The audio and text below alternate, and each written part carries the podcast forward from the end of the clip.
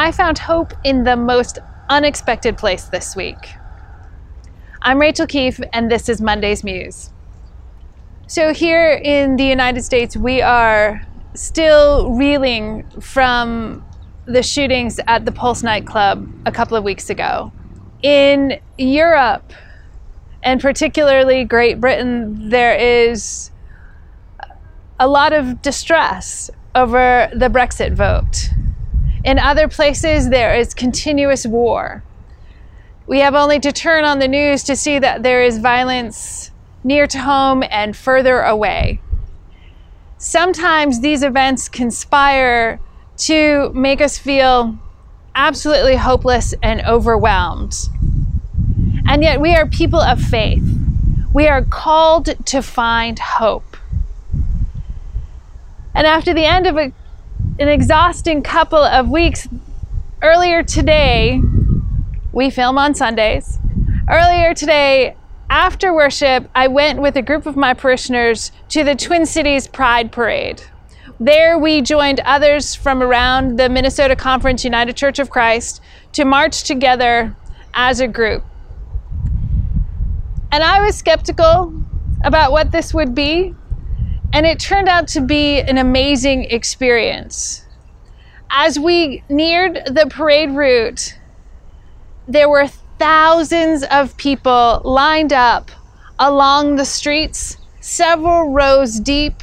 They were in balconies, you could see them in apartment windows. They were in the skyway across, going over the street.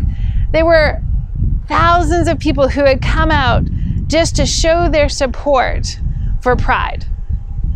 That was really uplifting in a very unexpected way. So later this summer, it will mark a year of this series. Each of these episodes takes a fair amount of work to put together. And I love sharing my ideas with you, but it's sometimes it's a little weird to stand in front of a camera and not know who's listening or who's watching and what y'all think. I would love to hear from you. And this week is a really easy way to get started. Simply share where you found some hope. And you can do that most easily on YouTube. And I know not all of you are tuning in on YouTube.